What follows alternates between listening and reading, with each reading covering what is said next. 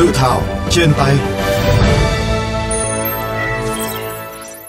Chào quý vị và các bạn, đây là chương trình dự thảo trên tay của VOV Giao thông FM 91 MHz. Thưa các bạn, chỉ tính riêng trong năm 2019, toàn quốc đã phát hiện 22.814 vụ phạm tội liên quan đến ma túy, tăng 77% so với năm 2008. Trung bình trong 5 năm gần đây, phát hiện khoảng 20.000 vụ với trên 30.000 đối tượng, khối lượng chất ma túy thu giữ tính bằng tấn. Phương thức thủ đoạn của tội phạm cũng ngày càng tinh vi, manh động và nguy hiểm. Trong khi đó, số người nghiện ma túy đang có xu hướng gia tăng. Đáng báo động là người sử dụng ma túy có xu hướng trẻ hóa, xuất hiện cả trong lứa tuổi học sinh. Trước tình hình đó, Bộ Công an đã xây dựng dự thảo luật sửa đổi, bổ sung một số điều của luật phòng chống ma túy, gọi tắt là luật phòng chống ma túy sửa đổi. Dự luật được Quốc hội chấp thuận cho ý kiến tại kỳ họp thứ 10 diễn ra vào tháng 10 tới đây. Dự án luật phòng chống ma túy sửa đổi có những điểm nổi bật nào và các điểm mới này sẽ tác động ra sao đến công tác phòng ngừa, đấu tranh, ngăn chặn tội phạm liên quan đến ma túy nếu quy định được thông qua. Hãy cùng VOV Giao thông tìm hiểu trong chương trình Dự thảo trên tay hôm nay.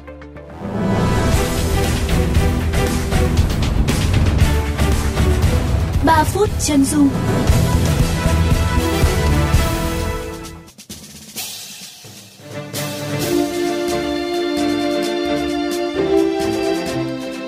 bạn, dự thảo luật phòng chống ma túy sửa đổi gồm 8 chương, 69 điều, tăng 13 điều so với luật hiện hành. Trong đó có 15 điều mới, sửa đổi bổ sung 47 điều, giữ nguyên 7 điều. Dự luật này hướng tới mục tiêu ngăn chặn có hiệu quả nguồn ma túy thẩm lậu vào trong nước, không để Việt Nam trở thành địa bàn trung chuyển ma túy quốc tế, kiểm soát và quản lý chặt chẽ các loại tiền chất ma túy, quản lý chặt chẽ người nghiện ngoài xã hội. So với luật phòng chống ma túy năm 2000, sửa đổi năm 2008, dự thảo luật lần này đã bổ sung các quy định về thuốc tiền chất, nguyên liệu làm thuốc là dược chất gây nghiện, dược chất hướng thần, tiền chất dùng làm thuốc, thuốc thú y có chứa chất ma túy, tiền chất, các hoạt động tạm nhập tái xuất, tạm xuất tái nhập liên quan đến ma túy cần được kiểm soát, không để tội phạm ma túy lợi dụng hoạt động. Quan điểm về người nghiện ma túy đã có sự thay đổi căn bản tại dự thảo lần này. Những người sử dụng trái phép chất ma túy hoặc người nghiện ma túy được xem là người bệnh và cần có giải pháp giúp đỡ thay vì coi là đối tượng tệ nạn xã hội cần cách ly khỏi cộng đồng như trước kia. Dự luật mới cũng quy định đưa người nghiện từ đủ 12 tuổi đến dưới 18 tuổi vào cơ sở cai nghiện ma túy công lập để cai nghiện ma túy bắt buộc nhằm hạn chế và chấm dứt tình trạng nghiện ma túy trong nhóm trẻ hiện nay.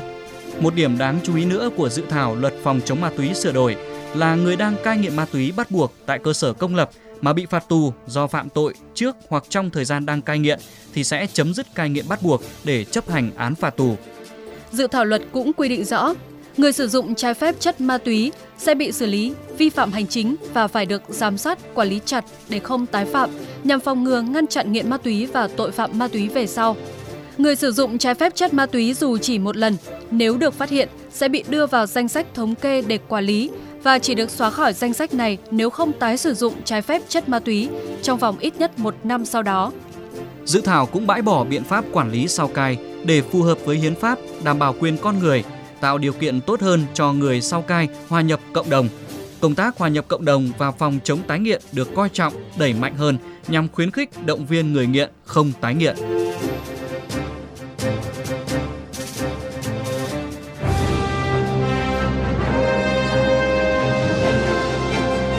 Tiếng nói lập pháp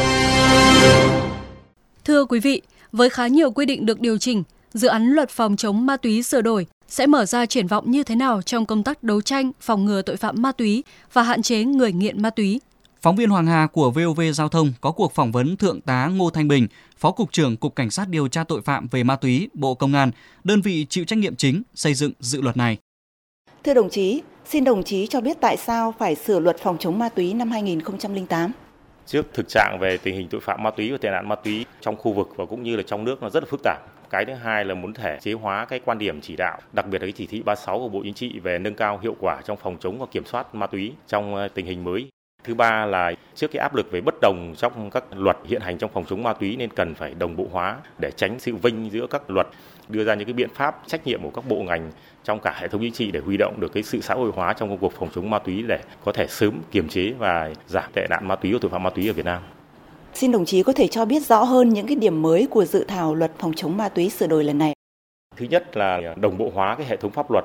Trước đây thẩm quyền của lực lượng hải quan, biên phòng, cảnh sát biển hạn chế hơn thì trong cái luật lần này thì chúng ta đã bổ sung tương thích với luật tố tụng hình sự và luật tổ chức cơ quan điều tra hình sự. Thứ hai nữa thì quy định mới một cái chương hoàn toàn đó là quản lý người sử dụng trái phép chất ma túy. Bộ Công an và Chính phủ cũng xác định người sử dụng trái phép chất ma túy từ lần đầu tiên có nguy cơ trở thành người nghiện rồi gây ra các tội phạm khác và chúng ta cần phải quản lý và ngăn ngừa họ không sử dụng trái phép chất ma túy nữa điểm nữa, quy định mới về cái chương cai nghiện ma túy trong đó, dự thảo luật lần này ưu tiên xã hội hóa công tác cai nghiện tự nguyện, một cái điểm mới nữa trong cái hoạt động quốc tế, có quy định những điều khoản để giúp cho các lực lượng chức năng phát huy tốt mối quan hệ để phòng chống ma túy giữa các nước thì nó có hiệu quả hơn. Một trong những nội dung đáng chú ý tại dự thảo luật lần này đó là quy định đưa người nghiện từ đủ 12 tuổi đến dưới 18 tuổi vào cơ sở cai nghiện ma túy công lập để cai nghiện ma túy bắt buộc. Vậy xin đồng chí cho biết lý do tại sao? Trước đây thì luật 2000 và sửa đổi năm 2008 thì đã quy định cái đối tượng từ đủ 12 tuổi đến dưới 18 tuổi đưa vào trung tâm cai nghiện bắt buộc và cái thẩm quyền trước đây luật phòng chống ma túy cũ thì quy định là do chủ tịch ủy ban nhân cấp huyện quyết định.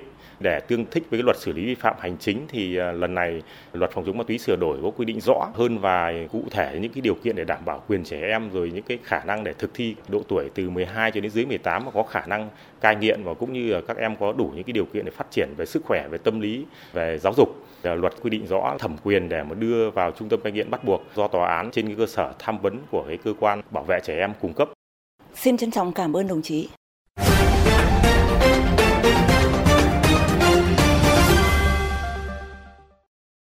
Quý vị và các bạn vừa nghe Thượng tá Ngô Thanh Bình, Phó Cục trưởng Cục Cảnh sát điều tra tội phạm về ma túy, Bộ Công an, chia sẻ về các điểm mới của dự luật này, cũng như sự cần thiết phải sửa đổi luật phòng chống ma túy.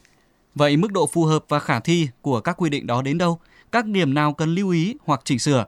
Các hướng tác động nào cần quan tâm?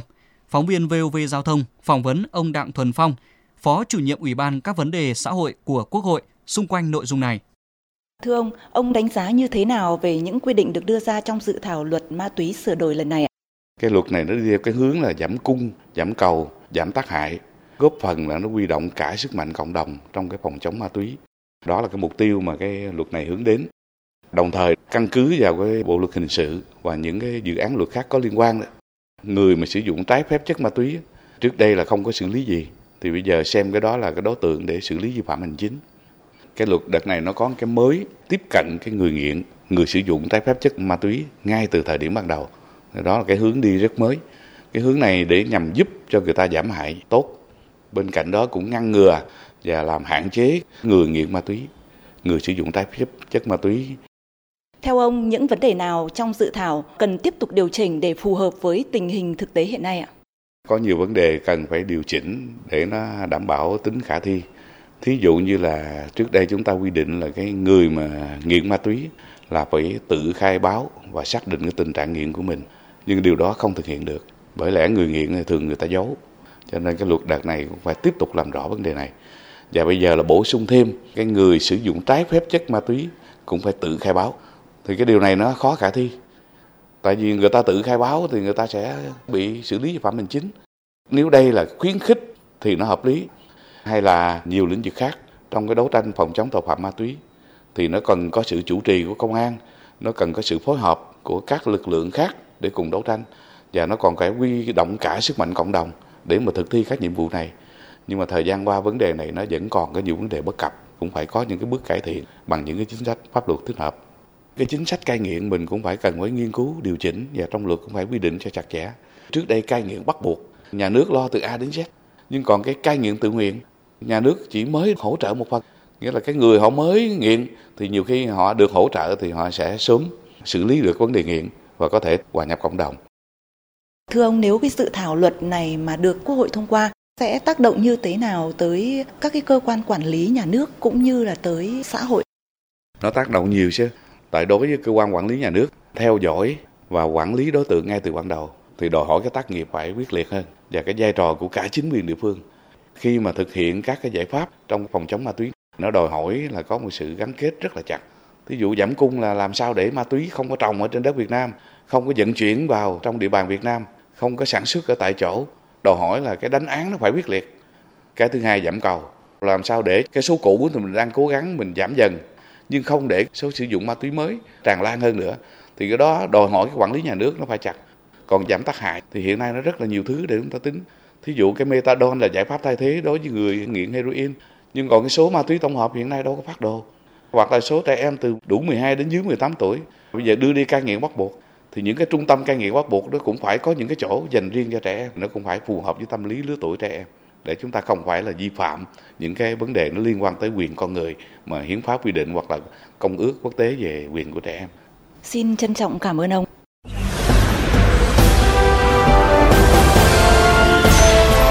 Góc công dân.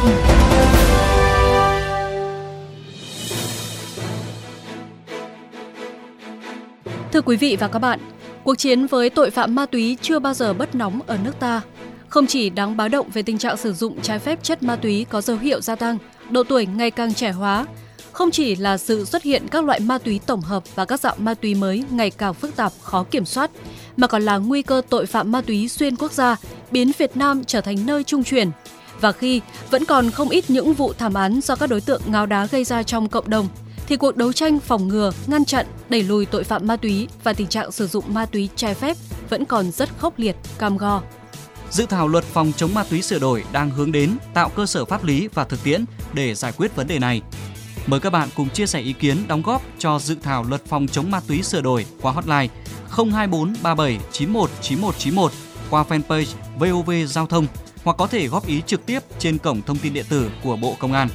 Đừng quên đón nghe và tương tác với dự thảo trên tay vào lúc 13 giờ 15 phút thứ hai và thứ tư hàng tuần trên FM 91 MHz trên Spotify, Apple Podcast đối với iOS và Google Podcast đối với hệ điều hành Android. Chào tạm biệt và hẹn gặp lại quý vị trong các chương trình tiếp theo.